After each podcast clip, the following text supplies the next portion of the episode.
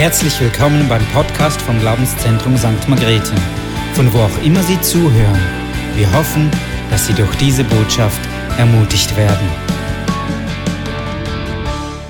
Ja, es ist so gut, vor Gott zu sein. Mein Name ist Thomas Heiniger. Ich liebe Gott. Ich darf ein Kind Gottes sein und ich arbeite hier als einer der Pastoren.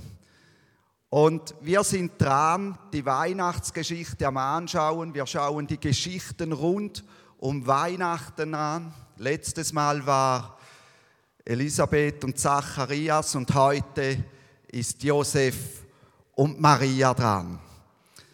Und Josef und Maria, sie werden immer so friedlich dargestellt. Die reife, mütterliche Maria, die sich um, Josef, äh, um Jesus kümmert und Josef, der dabei steht und dieses Bild mit lieblichem Gesicht aufsaugt. Und ganz ehrlich, ich glaube, viele Menschen belächeln Josef und Maria innerlich als naive Menschen ohne eigenen Willen, ohne Verstand, die sich einfach dem Schicksal fügen. Und viele Lieder um die Weihnachtsgeschichte, die wirken so verträumt, die wirken so kitschig. Und ich bin so froh, wurde hier ein anderer Text übersetzt, aber zum Beispiel Stille Nacht, Heilige Nacht, alles schläft, einsam wacht, nur das traute hochheilige Paar, hol der Knabe im lockigen Haar. Und dann stelle ich mir so Jesus als frisch geborenes Baby vor mit lockigem Haar. Und Maria und Josef, die so verträumt hier stehen und irgendwie, es passt nicht. Und viele Krippen wirken auch oft so verträumt, friedlich, harmonisch und niedlich, so im Kerzenschein drin. Und so verkommt Weihnachten auch zu einem niedlichen Bild. Und das Bild wird oft verfälscht. Der Eindruck, der bleibt, ist, dass Maria und Josef verträumte Personen ohne Durchblick waren, aber damit tun wir ihnen Unrecht. Wer sich wirklich mit der Weihnachtsgeschichte befasst, der stellt fest, dass die Realität dieser Welt auf die Realität des Reiches Gottes trifft. Und er stellt fest, dass Maria und Josef nicht naive Menschen ohne eigenen Willen und Verstand waren, die sich einfach dem Schicksal fügen. Die wussten, was sie taten und sie waren bereit, den Weg Gottes mit allen Konsequenzen zu gehen. Und ich will mit euch zuerst einfach einmal Marias Geschichte anschauen und ich lese vor aus Lukas 1, 26 bis 38.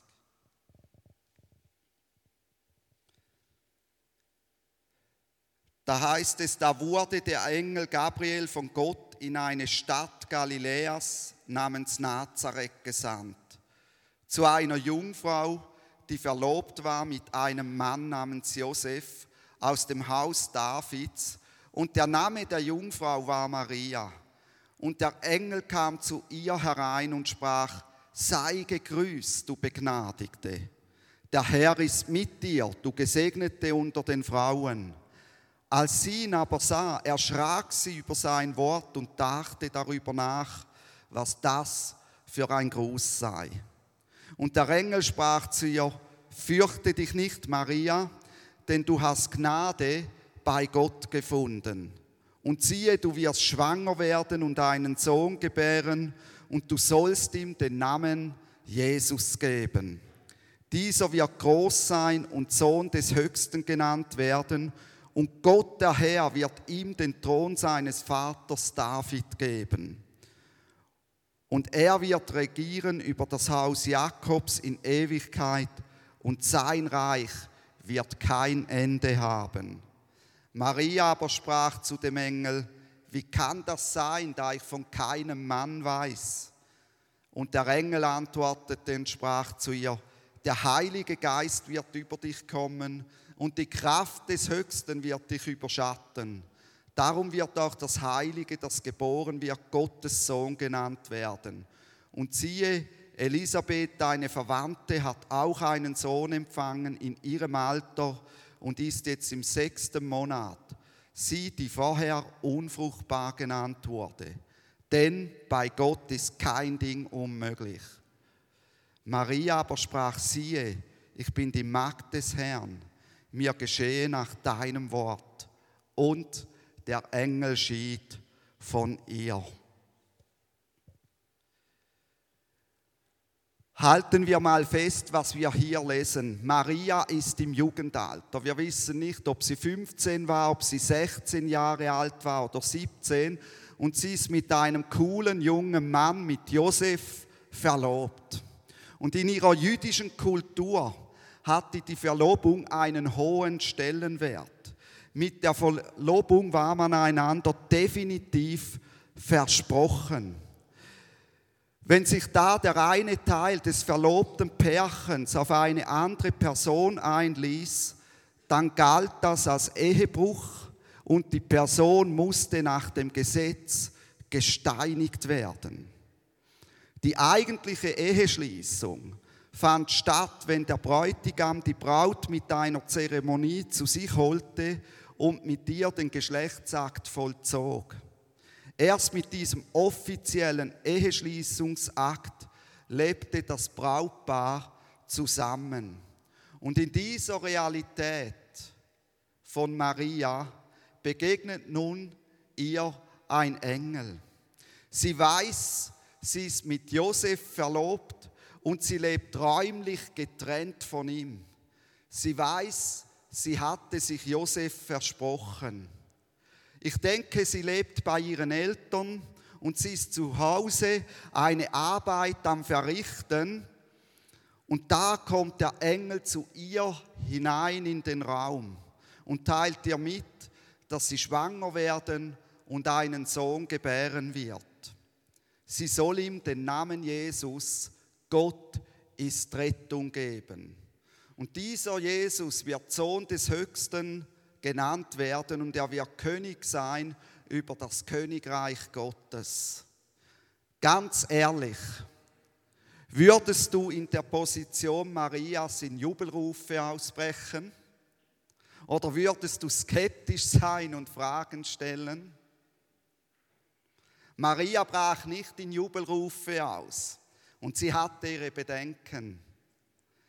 Ihr gingen Gedanken durch den Kopf wie, ich bin mit Josef verlobt. Ich soll schwanger werden und zwar nicht von ihm. Was passiert da mit mir? Und so fragt Maria den Engel mit einer rationalen Frage, wie kann das sein? Ich bin doch noch gar nicht verheiratet. Ich hatte noch gar keinen Sex mit Josef. In der Bibel ist es einfach anders ausgedrückt. Ihre Frage war also, wie das vor sich gehen soll, wie sie Maria schwanger werden soll. Sie wusste auch, dass es rein menschlich gesehen Sex mit einem Mann braucht. Maria war nicht naiv. Und deshalb stellt sie Gott auch die Frage, wie bitte Gott, kommt denn dieses Baby hier in meinen Bauch? Sicher machte sie sich auch Gedanken darüber, wie Josef und die Leute im Dorf reagieren würden. Sie war sich bewusst, dass sie in der Gesellschaft mit einem unehelichen Kind, das nicht einmal von ihrem Verlobten, von Josef war, wenn sie nicht gesteinigt wurde, zumindest geächtet wurde. Maria lebt nicht nach dem Motto, du musst einfach glauben. Nein, sie stellt Fragen und sie will Antworten. Und sie bekommt Antworten. Der Engel gibt ihr Antworten. Er sagt, der Heilige Geist wird über dich kommen und die Kraft Gottes wird dich überschatten. Ich weiß nicht, welche Vorstellungen Maria hatte, als es hieß, du wirst ein Kind bekommen und schwanger werden. Siehe, Elisabeth eine Verwandte, die unfruchtbar war und eigentlich im Alter ist, wo sie keine Kinder mehr gebären kann, ist jetzt im sechsten Monat schwanger. Der Engel bringt ihr also News weiter, die sie noch gar nicht wusste. Und sie dachte, okay, ich werde schwanger, weil der Heilige Geist über mich kommt und die Kraft des Höchsten mich überschatten wird. Aber was bedeutet das genau? Wie geht das vor sich? Else, meine Verwandte, die keine Kinder bekommen konnte, sie ist auch schwanger in ihrem Alter. Verstanden hatte sie das sicher nicht. Und bei Menschen nachfragen, die diese Erfahrung gemacht haben, konnte Maria auch nicht. Der Engel sagt weiter zu ihr, bei Gott ist kein Ding unmöglich. Wir nehmen diese Aussage so gern, ja, bei Gott ist kein Ding unmöglich. Aber bei Maria, da ist die Gedankenwelt abgelaufen und sie hat gesagt, okay, aus menschlicher Sicht ist das zwar unmöglich, aber aus Gottes Sicht nicht. Und wir sehen hier, wie Maria durch Prozesse hindurchgeht. Sie lebt echten Glauben, der durch Prozesse geht und sie lebt nicht einfach blinden Glauben. Sie ist dran, ihr Bild von Gott zu revidieren. Weißt du, welche Leute am gefährdesten sind, von Gott abzufallen?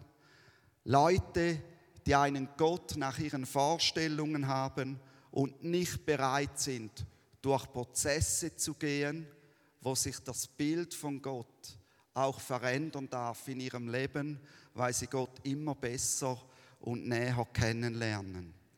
Die wollen dann ihr fixes Bild von Gott nicht korrigieren und wenden sich von Gott ab und von Leuten, die ihre Vorstellungen nicht unterstützen. Maria geht also durch Prozesse, aber gleichzeitig kann sie sagen, was in Lukas 1,38 steht, und das finde ich so gewaltig. Siehe, ich bin die Magd des Herrn, mir geschehe nach seinem oder nach deinem Wort. Wir sehen hier, Maria hat ihr komplettes Leben mit allen möglichen Konsequenzen Gott hingegeben. Nicht nur neun Monate. Maria war sich auch klar, das geht nicht nur neun Monate, das geht nicht nur eine Schwangerschaft lang. Das geht mein ganzes Leben lang. Und wer Kinder hat, weiß, ein Kind beschäftigt dich nicht nur neun Monate lang, das beschäftigt dich viel, viel länger. Und Gott, er hat kein Problem damit, dass wir auf sein Reden mit Fragen reagieren. Die Frage ist, ob wir seinen Antworten Gehorsam leisten, auch wenn die Antworten nicht unseren Lebensvorstellungen, die wir haben, entsprechen. Echter Glaube fordert Hingabe. Ordnen wir uns dem Willen Gottes unter und ziehen es bis zum Ende durch, auch wenn es schwer wird, und zwar mehr als neun Monate, sind wir nur bereit, bis zur Geburt zu gehen und nachher lassen wir alles sein, weil wir sagen, ach Gott, das ist mir zu riesig, das ist mir zu schwer, das ist mir zu mühsam. Oder hören wir mit der Hingabe an Gott auf? Leben wir nach dem Lustprinzip oder leben wir nach dem Prinzip der Hingabe? Ich glaube, Maria war gerade froh, konnte sie zu Beginn ihrer Schwangerschaft ihr Dorf verlassen und ihre Verwandte Elisabeth besuchen. Das hat ihr klaren Kopf gegeben. Else, die unfruchtbar war und erlebte, wie Gott ihr Fruchtbarkeit schenkte, verstand Maria und ihre Geschichte einigermaßen. Nur Elisabeth hatte einen anderen Stand. Sie war verheiratet und Maria nicht. Und sie war schwanger. So war sie für ein paar Wochen nicht dem Blicken und dem Gerede in ihrem Dorf ausgesetzt. Aber ein banges Warten war da schon. Wie wird Josef reagieren, den Mann, den sie liebt und den sie heiraten möchte? Was wird er dazu sagen? Aber sie ist bereit, auch das in Kauf zu nehmen und Gott vor diese Beziehung mit Josef zu stellen. Maria wusste noch nicht, wie es mit Josef rauskommt. Gott ist ihr wichtiger und sie lässt es drauf ankommen. Und wir tun uns gut daran, Gott vor diese Beziehungen zu stellen, die wir haben. Auch in Liebesbeziehungen drin. Und zu sagen, Gott, zuerst kommst du. Und wenn das bedeutet, dass ich die Person, in die ich verliebt bin, verlieren werde. Schauen wir Josefs Geschichte an. Sie steht in Matthäus 1, 18 bis 25.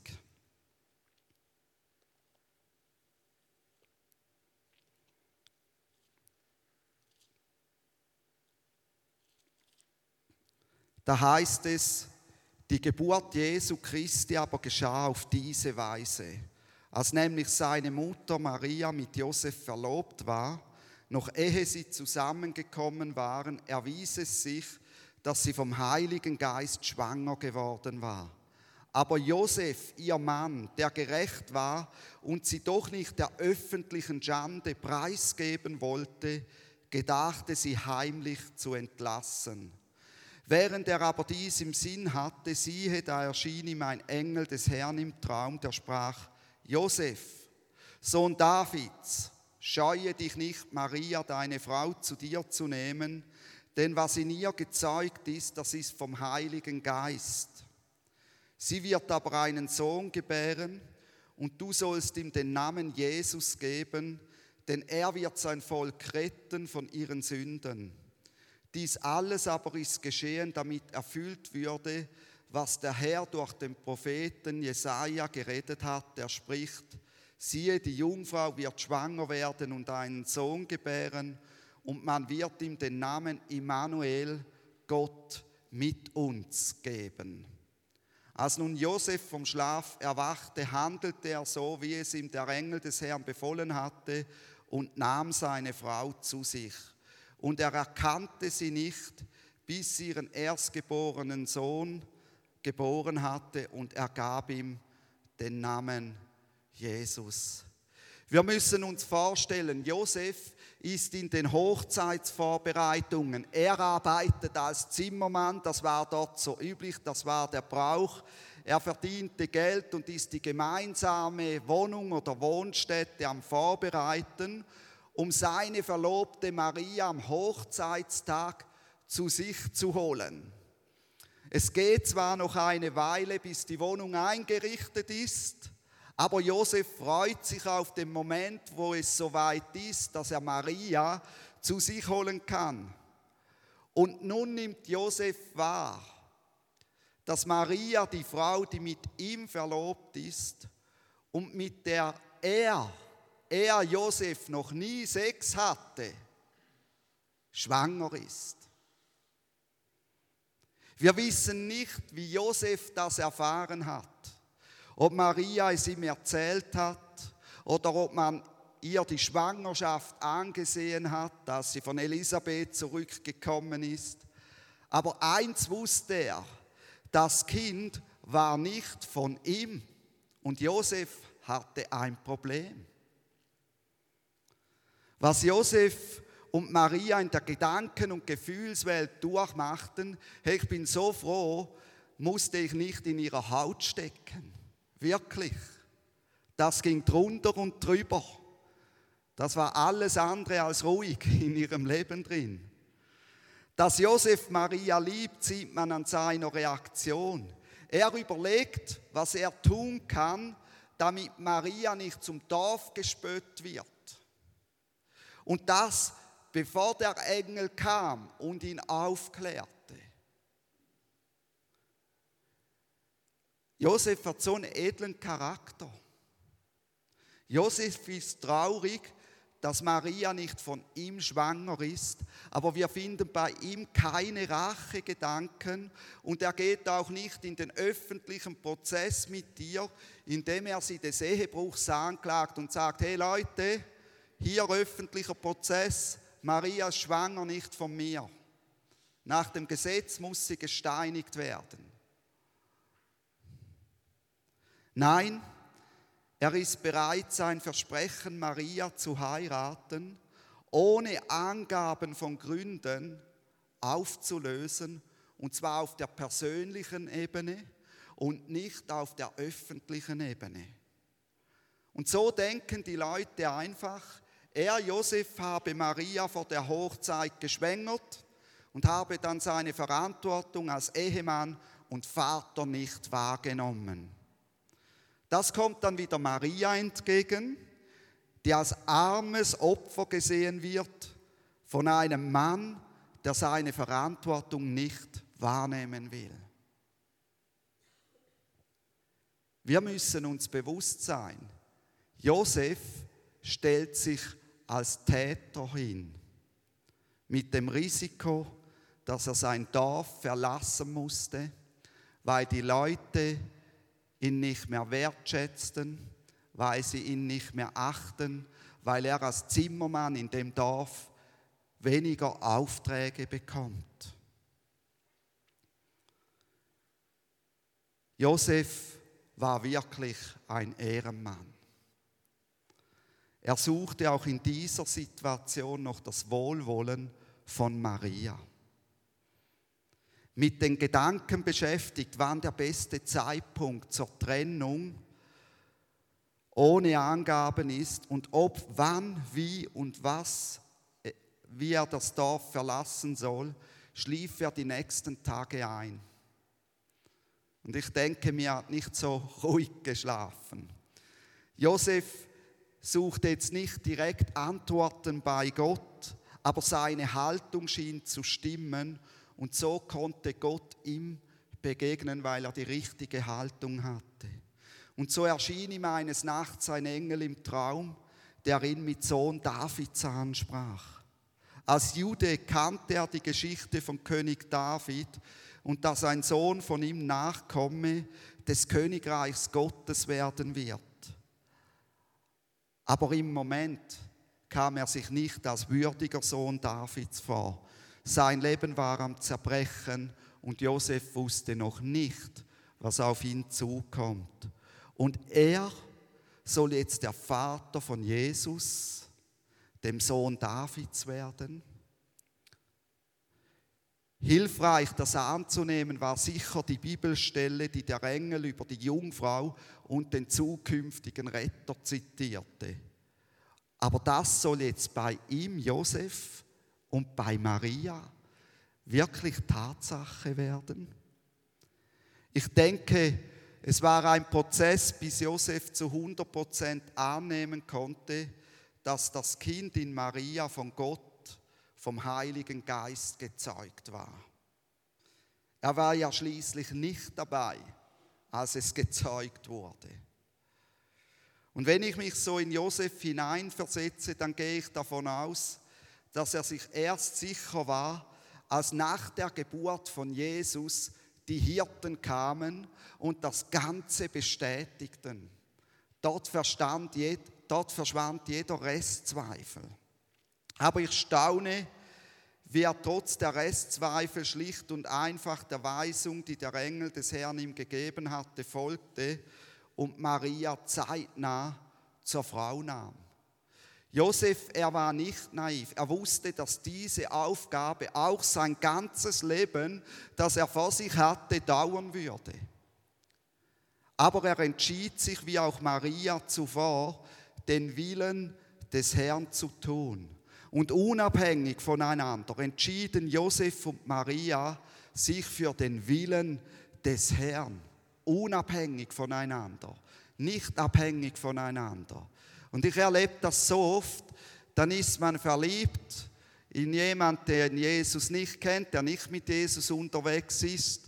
Und dann entscheidet sich der andere vielleicht, okay, jetzt will ich auch noch Jesus nachfolgen. Aber du bist ja nie sicher, ist das wirklich eine hundertprozentige, ist das wirklich eine äh, vollständige, von Herzen her ähm, eine Entscheidung. Und das ist die beste Voraussetzung, wenn man sich unabhängig voneinander für den Willen des Herrn entscheidet, nämlich für die Ehe, damit die Ehe auch funktioniert. Den Weg haben sie dann gemeinsam bestritten, aber jeder hat sein Leben von sich aus Gott untergeordnet. Wie ist deine Geschichte? Kommen wir von ihrer Geschichte zu deiner Geschichte. Maria und Josef hatten sich ihr Leben anders ausgedacht. Und so ist es auch in unserem Leben. In unserem Gedankenkino haben wir oft den perfekten Plan ausgedacht. Also ich hatte meine Pläne als Jugendlicher. Ich hatte meine Vorstellungen, wie mein Leben wird. Das sind so die Vorstellungen jetzt vielleicht mal aus der Sicht einer Frau. Ich werde in der besten Kirche, in der besten Gemeinde sein, in der mich alle lieben und schätzen, in der ich nie Probleme habe mit anderen Menschen und in der ich einfach Gott dienen kann. Ich werde vor 27 heiraten, Kinder werde ich dann erst mit 32 bekommen damit ich vorher noch Karriere machen kann, damit ich noch reisen kann, damit ich noch etwas unternehmen kann, was dann mit den Kindern nicht mehr möglich ist. Dann werde ich natürlich pflegeleichte und erfolgreiche Kinder haben, zu denen wir eine super Beziehung haben. Es läuft alles am Schnürchen. Die heiraten dann Traumschwiegersöhne und Traumschwiegertöchter, die meinen Vorstellungen entsprechen und zu denen wir ein tolles Verhältnis haben. Und dann werden wir die süßesten Enkel und Enkelinnen ab und zu genießen. Maria hatte ihre Vorstellungen. Josef hatte seine Vorstellungen. Aber was ist, wenn Gott anders führt? Es kann sein, dass das Gottes Plan für dein Leben ist. Aber was, wenn nicht. Meine Frau und ich waren nicht einmal 24, als wir geheiratet haben. In der Gemeinde, wo ich war, wurde mein Dienst in der Jugendarbeit sehr geschätzt und ich war im Vorstand von einem Unihockeyverein und ich spielte Unihockey. Ich liebte die Gegend, in der wir wohnten, den Rhein und die Stadt. Meine Frau arbeitete als Lehrerin und ich als Polizist. Und in meiner Vorstellung war, wir bekommen noch im Jahr 1999 ein Kind, sparen noch drei Jahre und dann ziehen wir ins Klettgau und bauen dort ein Haus mit Swimmingpool.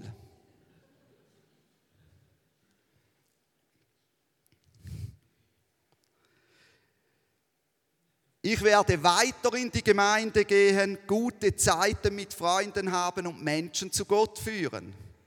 Und 1998 durchkreuzte Gott meine Pläne und machte mir und meiner Frau klar, dass es Zeit ist, auf eine Bibelschule zu gehen.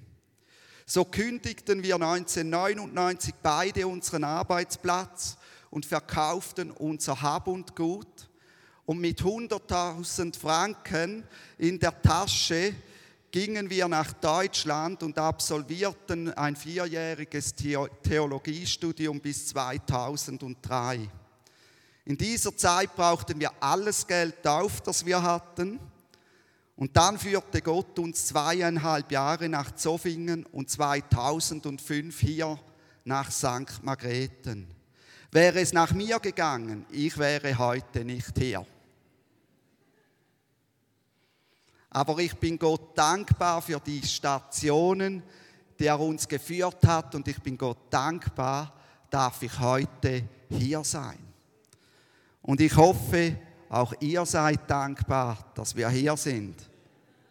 Und wenn nicht, ich bleibe, solange Gott uns hier haben will.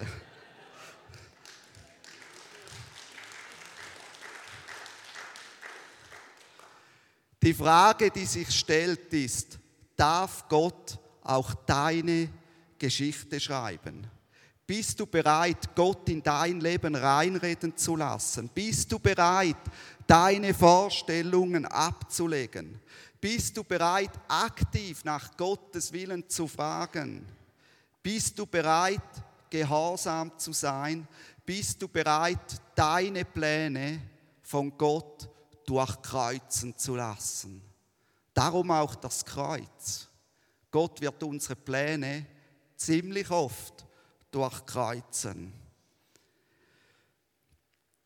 Jesus sagt in Lukas 9, 23, wer mir nachfolgen will, der nehme sein Kreuz täglich auf sich und folge mir nach. Jesus sagt nicht, du musst mein Kreuz auf dich nehmen. Nein, du musst dein Kreuz auf dich nehmen. Mein Kreuz, sagt Jesus, könntest du nicht tragen. Du würdest unter dieser Last zerbrechen. Aber dein Kreuz musst du auf dich nehmen. Und das haben Maria und Josef getan. Hey, Gott hat so viel größere Pläne als einfach ein schönes Haus mit Swimmingpool. Dass es uns so gut geht, ist ein Privileg. Und das ist auch schön so. Aber das soll nicht der Inhalt unseres Lebens sein. Und ich frage, haben wir eine Ewigkeitsperspektive? Wenn Gott uns bestimmen darf, dann hat das, was wir tun und das, was wir leben, Ewigkeitsperspektive. Wenn nicht, dann investieren wir uns in die Vergänglichkeit ohne Ewigkeitswert.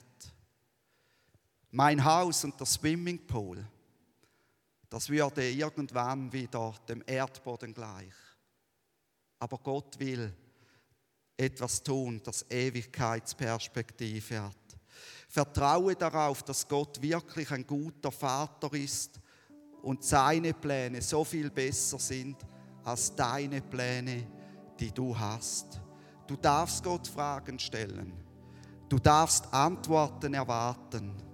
Du darfst durch Prozesse gehen, aber wichtig ist, dass du dich Gott unterordnest und ihm gehorsam bist bei dem, was er sagt. Und ich will nochmals zusammenfassen. Josefs und Marias Geschichte zeigen uns, wenn Gott uns bestimmen darf, dann hat unser Leben und das, was wir tun, Ewigkeitsperspektive. Gottes Pläne sind viel besser und größer als unsere Pläne und unsere Vorstellungen. Können wir Ja dazu sagen? Vielleicht bist du jetzt in einer Situation, wo du denkst, das soll Gottes Plan sein. Aber dann sag trotzdem Ja zu Gottes Plänen. Darum entscheide dich, ihm dein Leben zu widmen und ihm nachzufolgen. Dann schreibt er, Gott, deine Geschichte, nicht du. Er schreibt deine Geschichte mit Ewigkeitsperspektive. Amen.